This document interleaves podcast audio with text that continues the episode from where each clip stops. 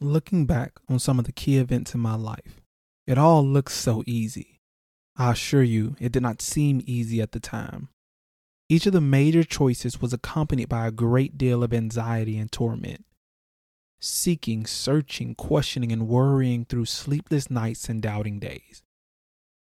I'd struggled with my vocation, choice of a school, selecting a wife, and responding to a variety of callings from youth work to civil rights to Congress to the United Nations to mayor of Atlanta. I worried about the details and decisions that go with such choices. Gradually, I developed a depth of faith and religious insight that comes from knowing that God is present with me in life. This is my Black Book Journal.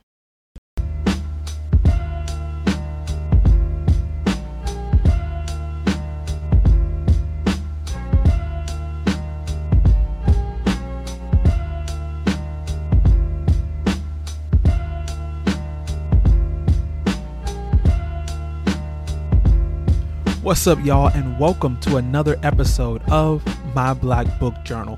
Look, really quickly, I want to give you all the purpose of My Black Book Journal, and that is to explore black stories through book reviews and interviews to uncover lessons in life, love, and leadership. We really seek to do this through a gospel centered perspective that is unapologetically black and unashamedly Christian. We believe at My Black Book Journal that the stories and experiences of black people matter and we desire to show the world how black people have contributed and continue to contribute to the changing and shaping of society and culture. So, if you're listening to this and when you listen to it, you say, Man, I really have longed to learn from Black leaders, this podcast is for you. If you're seeking to really kind of take a deep dive into Black culture and take a deep dive into Black books and books written about Black people and books on Black people and the stories, their history, that, and I understand you all. And when I say that, um, I know that Black people and Blackness is not a monolith, but if you want to go deeper and want to learn more, this podcast is for you. And I want to celebrate Black History Month by doing something with this new podcast. I want to give away a, a new book, a recently released by Jemar Tisby called How to Fight Racism.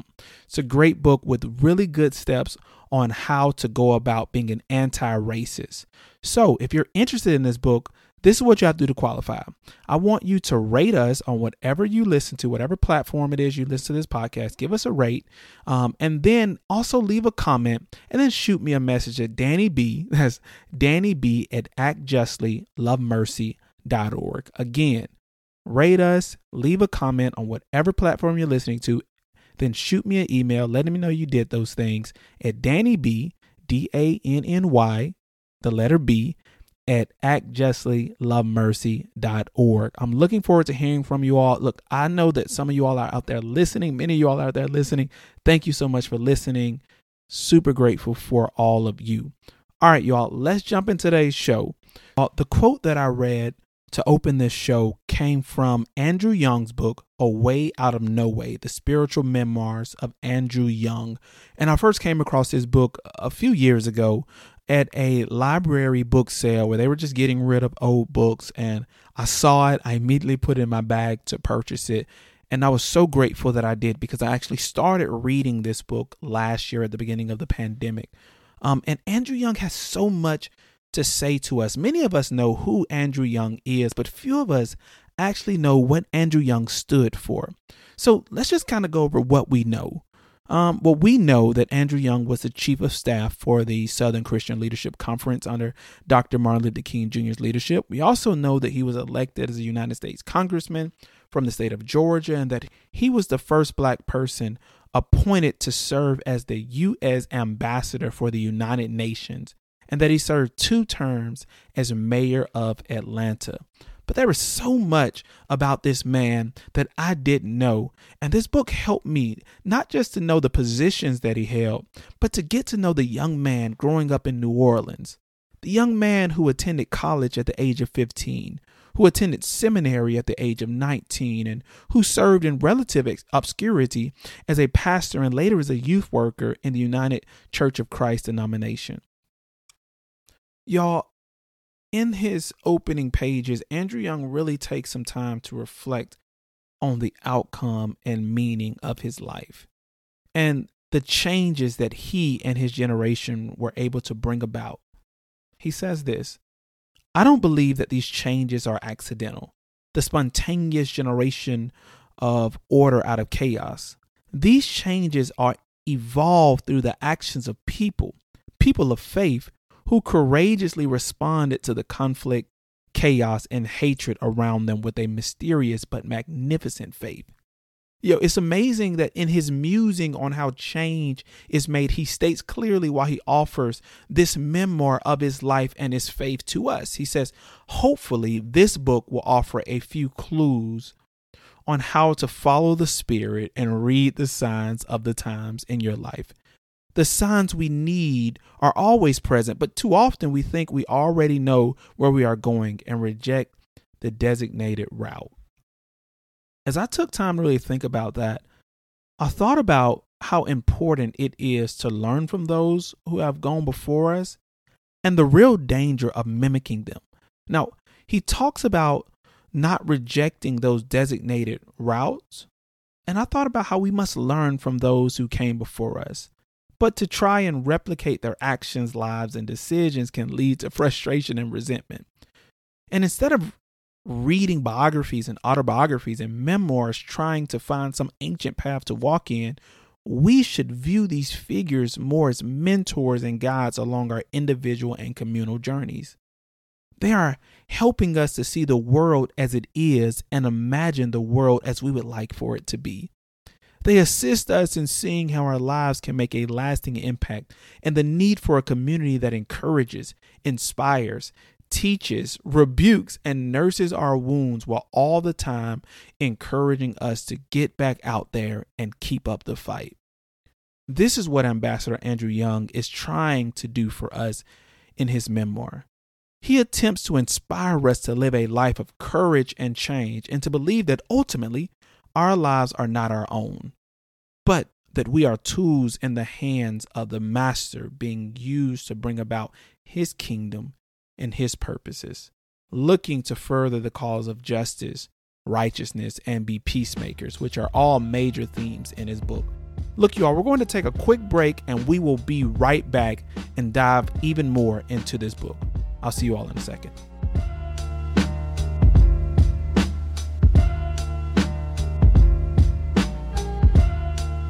What's up, y'all? We're back and we're going to dive into the section of his book where he really talks about his decisions, but more so the process of his calling. And he says, I have found that when God calls anyone to a task, there is usually a larger plan of which any one person is only a small but significant part. The way is already prepared. There are problems and challenges to be faced, but these are often there to help us grow stronger. Man, this is this is a point that in his writing Ambassador Andrew Young makes absolutely clear. He seeks to diligently show how his life is based on a series of decisions that he made, but not only the decision that he made, but decisions that other people made in generations before he was even thought of. One way he really tries to bring this point out is he speaks of the American Missionary Association or AMA. He, he talks about the significance that this organization played in his life and that it played in the black community. So, the AMA, the uh, American Missionary Association, um, was founded in 1846 by Congregationalist churches in New England for uh, the abolishment of slavery, edu- to educate freed slaves, and to further the Christian faith. The AMA had a racially diverse leadership structure, and after the end of the Civil War, during the time of Reconstruction, built schools such as Fisk University, Hampton Institute, Dillard University, Talladega College, and Howard University with the help of the Freedmen's Bureau. The AMA's work also helped to plant hundreds of churches and started countless schools for black children across the South. Y'all, when I think of that, I really I gotta I gotta pause there and reflect on how organizations like the American Missionary Association had such a profound impact on providing opportunities for black people because because that's what Andrew Young does. He he he throughout his story, he intertwines um, how how he was able to do the things that he felt called to, only because of of of those who had gone before him, and only because of the assistance and help of those who were on the journey with him. And as I thought about that, I asked myself the question like, where are the organizations that are following in the AMA's legacy? Where are those majority white organizations, churches, denominations that are fighting for racial justice?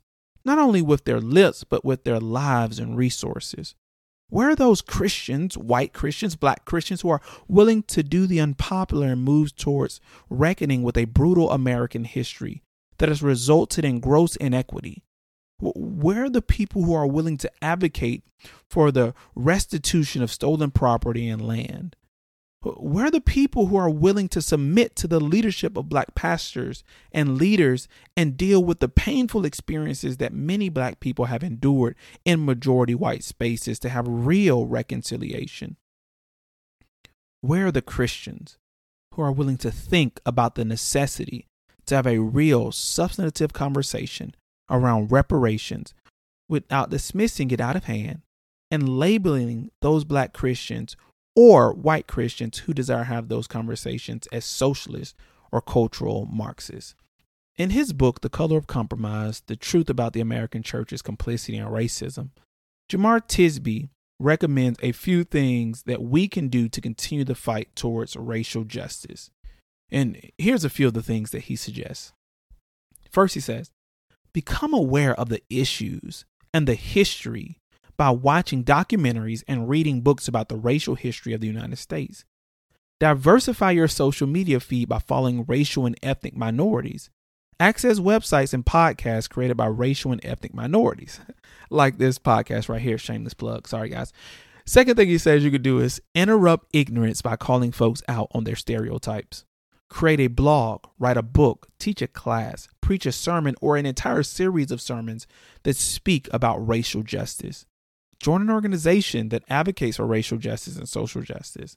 Speak with candidates for elected office in your area and ask them about their views of racial justice and the policies they advocate on behalf of. And listen, he says, do this vote.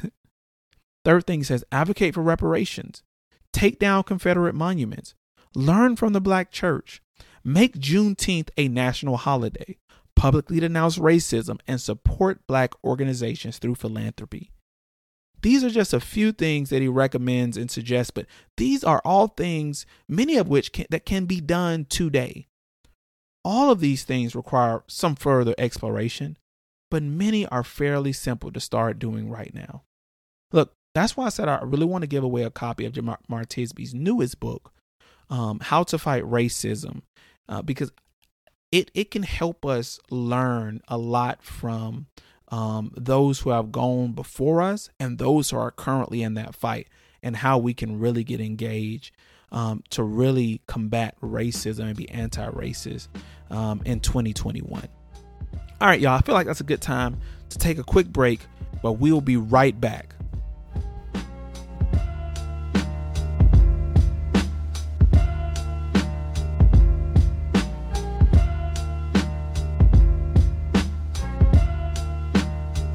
Welcome back, you guys. And so, as we move to this final section, looking at Andrew Young's book, um, he, he talks about building leaders and breaking down walls. He takes some time to reflect on his formation as a leader and all the things that he had to suffer through. He recalls a time where he traveled to St. Augustine, Florida, sent by Dr. Martin Luther King, and this is what he says. In the summer of 1964, the Civil Rights Act was being debated in the Congress and further demonstrations seemed unnecessary. The SCLC strategy called for a careful marshaling of our limited resources and a deliberate selection of our points of confrontation. The national situation was moving along fairly well in the Congress. The Interreligious Council on Religion and Race had mobilized national religious bodies to support the Civil Rights Bill, and it seemed just a matter of time until the bill passed. How long could the traditional filibuster last? He asked. St. Augustine didn't seem to be necessary to our plan of action. So Martin sent me down there to wind the movement down gracefully and bring Hosea home. And Hosea, who he's talking about, is Hosea Williams, who was sent there to mobilize and add structure to the movement that was going on at that time in St. Augustine. And he, he talks about when he gets there, he, he arrives actually at the church.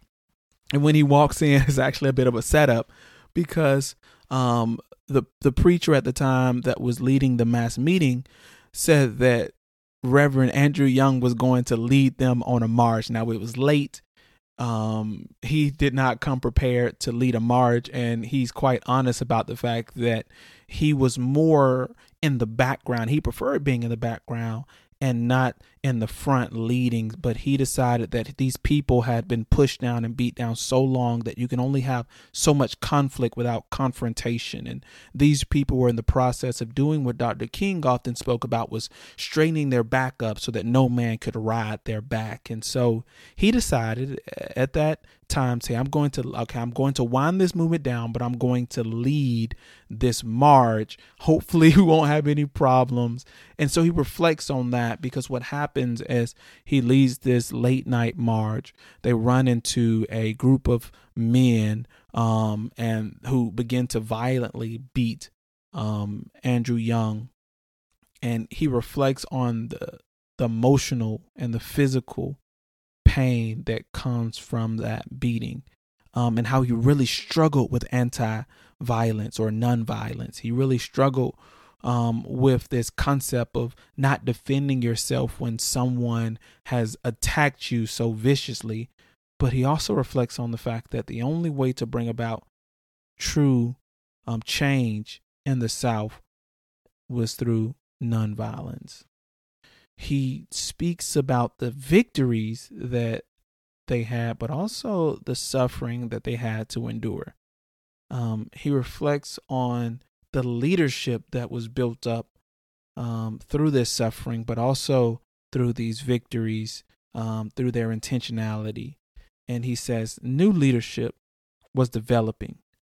Weak, inadequate, and imperfect as we are, we were learning that the power of God could empower each of us, even me, and that the grace of God was able to transform a country that had been racially divided for centuries. When I initially read this chapter, I wrote questions in the spaces between the end of this chapter and the beginning of the next. I asked myself the question what does it mean to change the world? How can we as people change the world? And when it seems that we can't even change ourselves? How can we do the work of self purification and world transformation? And, and what I concluded was this at least this, this is what I said. I want to be changed and I want the world to be transformed. As I contemplate my questions and my state of mind during that time, I think about my hopes and fears. Me as a husband, a father, a black man, during that time in March of 2020, before the death of George Floyd and after Ahmaud Arbery had been murdered, during the beginning days of the pandemic, where we were so uncertain and afraid, and now we look back that almost a year later, with over 450,000 people dead in a nation that is more fragile than when we first began, but maybe also more resilient. Uh, then I remember how we were coming off the heels of a presidential impeachment, and now a year later, we're heading into another impeachment trial in the Senate. How the world's oldest democracy seemed threatened and fractured, while a new president currently sits in the Oval Office, most people don't feel safer or more certain about the direction of our nation, but unsure. Unsure when their lives might resemble something of of normalcy, if that is even still possible. Many are asking the question when they'll be able to gather again without the threat of infecting one another, and when we'll be rid of masks and social distancing, and when will we be able to enjoy the simple pleasures of going to the movie or hanging out at a ball game or going to grab something to eat with friends. They ask the question, how long? And even in the face of all that, so much change and movement is happening. Politicians are being forced to reckon with their words and actions. Communities are growing increasingly resilient in the response to the virus. People are hearing the call to start organizations, run for public office, educate others on the need to engage as Christians beyond the borders of their churches and denominations all while confronting racism and moving conversations about explicit and implicit bias and white supremacy to the forefront of our families, our communities, and our institutions. People are rising up to see a more vibrant faith that refuses to hide behind walls but seeks a more peaceful, more equitable, more righteous, and a more just society. This hope is evident and clear. And while fear and pain are real, so is the hope that we feel. So is the calling to live and to see a world change while we ourselves are being transformed. I want to conclude with this quote by Andrew Young. He says, But one must never be deterred or distracted by fear or conspiracy theories. There is no virtue in documenting and proving beyond a shadow of a doubt the sin and insecurity of people and their institution. He goes on to say, We need a democracy with enough freedom to challenge the inequities generated by sin wherever and however it manifests itself. He concludes, There can be no democracy without truth. There can be no truth without controversy, and there can be no change without freedom. And without freedom, there can be no progress. All right, y'all, that's all for this episode of My Black Book Journal. If you enjoyed what you heard, then rate us, review us, subscribe so that you can get any updates and all the new episodes of My Black Book Journal. Just a quick note before we close out I'm going to post every two weeks, so every other week. Uh, look for a new episode of My Black Book Journal. Feel free to share it. Like us on Facebook, like us on Instagram, share it with your friends. So grateful for so many of you all who have already listened. I'm looking forward to doing this. Um, I will see you next time. And remember, I'll be giving away a free copy of How to Fight Racism by Jemar Tisby.